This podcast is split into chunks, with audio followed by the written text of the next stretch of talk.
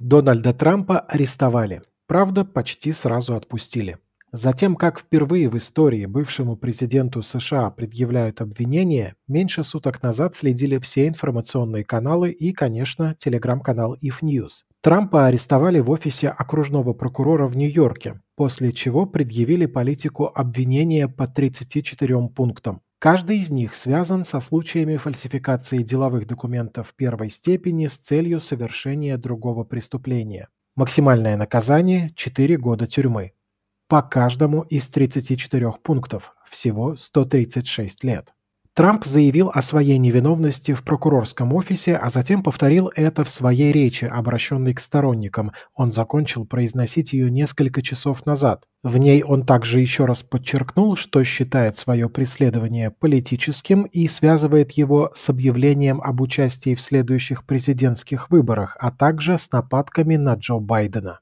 С момента появления информации о возможном аресте Трампа ходили слухи, что дело больше связано с подкупом порноактрисы, с которой у него был роман. Деньги Дональд дал ей, чтобы молчала об их отношениях накануне своей предвыборной кампании. Как бы то ни было, история пишется на наших глазах. Нам еще предстоит увидеть либо финал, либо несколько кульминаций этой истории. Но до того не лишне разобраться в феномене Трампа чтобы понять, чем все это может закончиться. Это бриф замечательных людей. Бриф. Дональд Трамп – это, пожалуй, один из самых ярких политиков последнего времени, который умеет создать много шума из ничего, но также отличается тем, что его слова редко расходятся с делом. Наблюдатели отмечают прежде всего его яркие и безапелляционные высказывания, резкость в оценках всего и всех, высочайшую активность в медиаполе. Трамп с детства был гиперактивным ребенком. Об этом говорят все, кто знал его с ранних лет.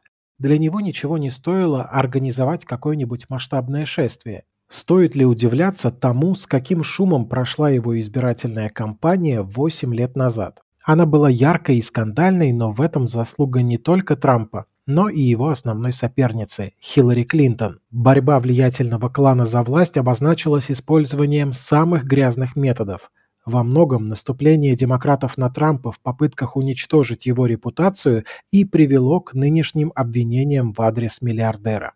Тем не менее, тогда он победил. Секрет успеха Трампа позднее расшифровывали политологи, психологи и журналисты. Они проанализировали его предвыборные тезисы и определили, что миллиардер опирался на тех, о ком забыли демократы, занятые толерантной и глобалистской повесткой. Избиратели Трампа – это традиционалисты среднего класса и простые рабочие, которым нет дела до того, сколько афроамериканцев в голливудских фильмах и женщин-номинантов на «Оскар», которых не интересуют проблемы демократии в Бурунди и угнетения Тайваня.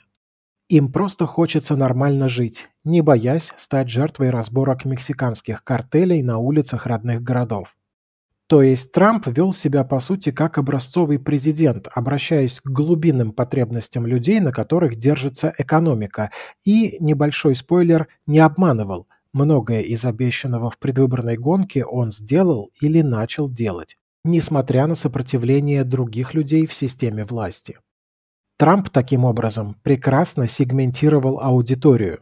Его пиарщики придумали идеально бьющие в цель лозунги и донесли их до нужных слоев населения. Чистый маркетинг, но политический, построенный на идее национального эгоизма. Раскручивать свое имя миллиардеру не впервой. О строительном бизнесе известно далеко за океаном. Огромные небоскребы, грандиозные стройки, отели, бизнес-центры, поля для гольфа по всему миру – большинство объектов носит имя Трампа. Он пробовал себя и в других бизнесах – производстве стейков, запуске авиалиний, организации казино, издании журнала, пошиве рубашек и галстуков и все под фирменным брендом. Тут прямо уже не напрашивается, а требуется сравнение с еще одним политиком, который не стеснялся говорить, что думает, а еще выпускал одеколоны, музыкальные сборники и водку под своим именем. Речь, конечно, о Владимире Жириновском. Он мог бы легко соревноваться с Трампом в яркости. Политическая карьера стала для Трампа еще одним бизнес-проектом, на которых он собаку съел. У него около полутысячи компаний. Только представьте себе, сколько это усилий, работы и переговоров. Кстати, о его умении заключать сделки ходят легенды. Многие из них он, конечно, мог и сам сочинить, но все же поверить в ловкость его языка несложно, и речь не о романе с порноактрисой. Еще в своей книге «Искусство заключать сделки» он писал, как даже в случайных беседах расписывал каждому, кто соглашался его слушать, каким чудесным является предлагаемый им участок и как ужасны другие два. Бросить тень сомнения на конкурента, по мнению Трампа, не зазорно. Он пишет об этом прямо. Не чужды миллиардеру и лукавство, и обман. Ходит история о том, как в 90-е, когда в Нью-Йорке во власти были сильны позиции еврейского лобби, Трамп говорил, что его дедушка родом из Швеции. Если бы сказал правду, а дед был немцем, многих подрядов, судьбу которых решали евреи, Трамп просто бы не увидел. Перестраховщик, который свято убежден в том, что в бизнесе любые средства хороши.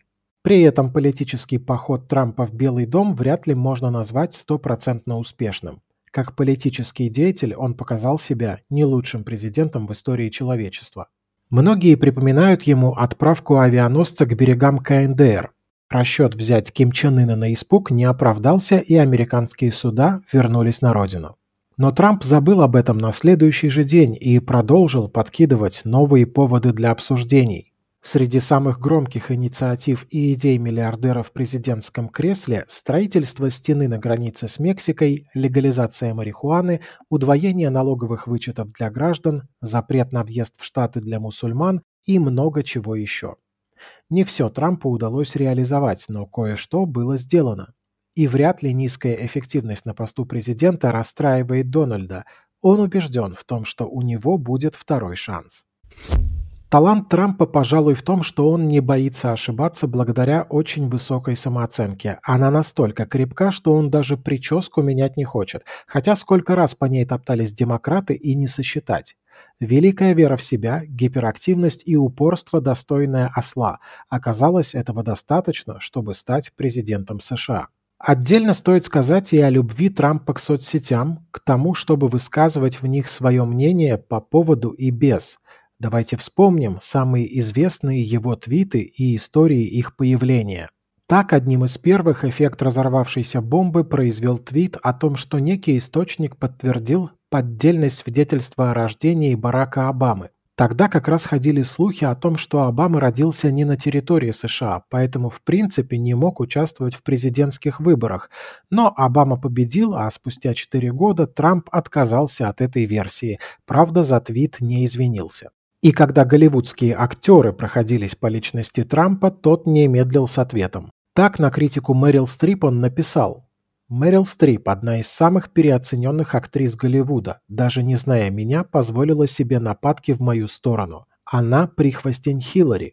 Справедливости ради, началось все с истории, в которой сложно назвать виновного. А вот актрисе Бет Мидлер, посмеявшейся над его прической, Трамп посвятил такие слова.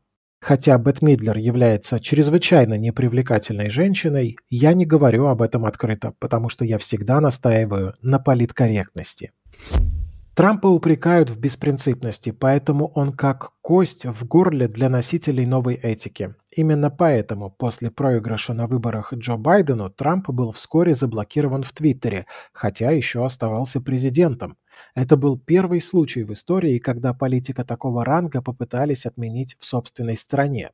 Дальнейшая история показала, что Трамп никогда не сдается. Возвращаясь к его книге «Искусство заключать сделки», можно сказать, что это связано с его убеждением в том, что если ты Трамп, всегда найдется кто-то, кто захочет тебя засудить, и что иногда, проиграв битву, находишь способ выиграть всю войну. А значит, поражений Трамп не боится. И это следует из опыта Дональда. Он банкротился шесть раз. И это не то же самое, что ликвидировать ИП Трамп из-за долгов на миллион рублей, потому что кофемашину ремонтировать не на что.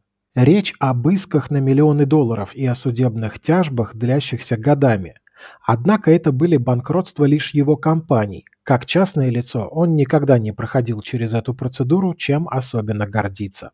Как и тем, что сделал 10 миллиардов долларов из 1 миллиона, который ему одолжил отец. Хотя иногда всплывает информация о том, что Трамп только в наследство получил 40 миллионов, а состояние его раза в два меньше, чем он сам озвучивает.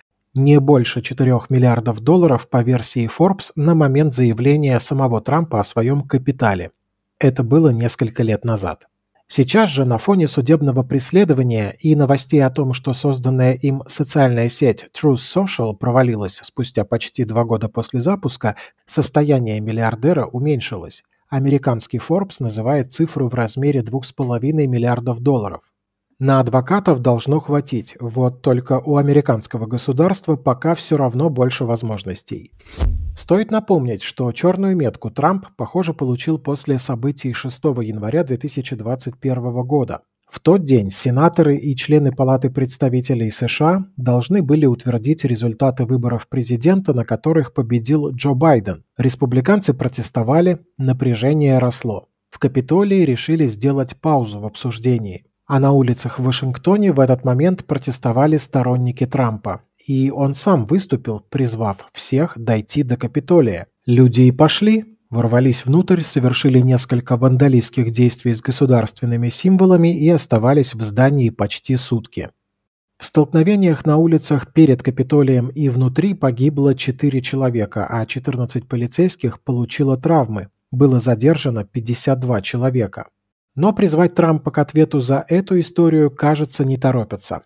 Оно и понятно. Опасно воскрешать в головах людей мысль о том, что Байден победил незаслуженно. Поэтому на передний план вышло дело о порноактрисе Сторми Дэниелс. Якобы в 2006 году Дональд крутил с ней роман, а перед президентской кампанией заплатил девушке 130 тысяч долларов, чтобы молчала об их отношениях.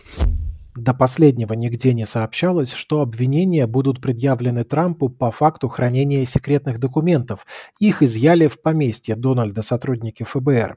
Документы касались его работы президентом и должны были быть уничтожены, а теперь получается, что есть повод для обвинений в шпионаже. Ну и до кучи было известно, что органы исследуют деятельность группы компаний Trump Organization.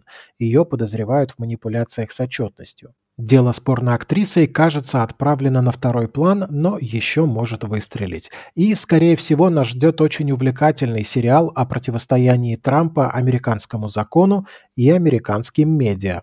Но такие люди, как Дональд, не сдаются. У него и об этом есть характерная цитата. «Ненавижу судебные тяжбы, всякие там показания и прочее, но если ты прав, нужно отстаивать свою позицию, иначе тебя попросту съедят». Съедят или подавятся? Расколет ли Америку преследование Трампа, который, как ни крути, обладает поддержкой большой части населения? Станет ли его арест предвестником громкого политического кризиса в США? Пожалуй, ответы на эти вопросы станут известны довольно скоро, в следующих эпизодах захватывающего политического сериала, действие которого разворачивается в Вашингтоне, но так интересно всему остальному миру. Сергей Чернов специально для InvestFuture.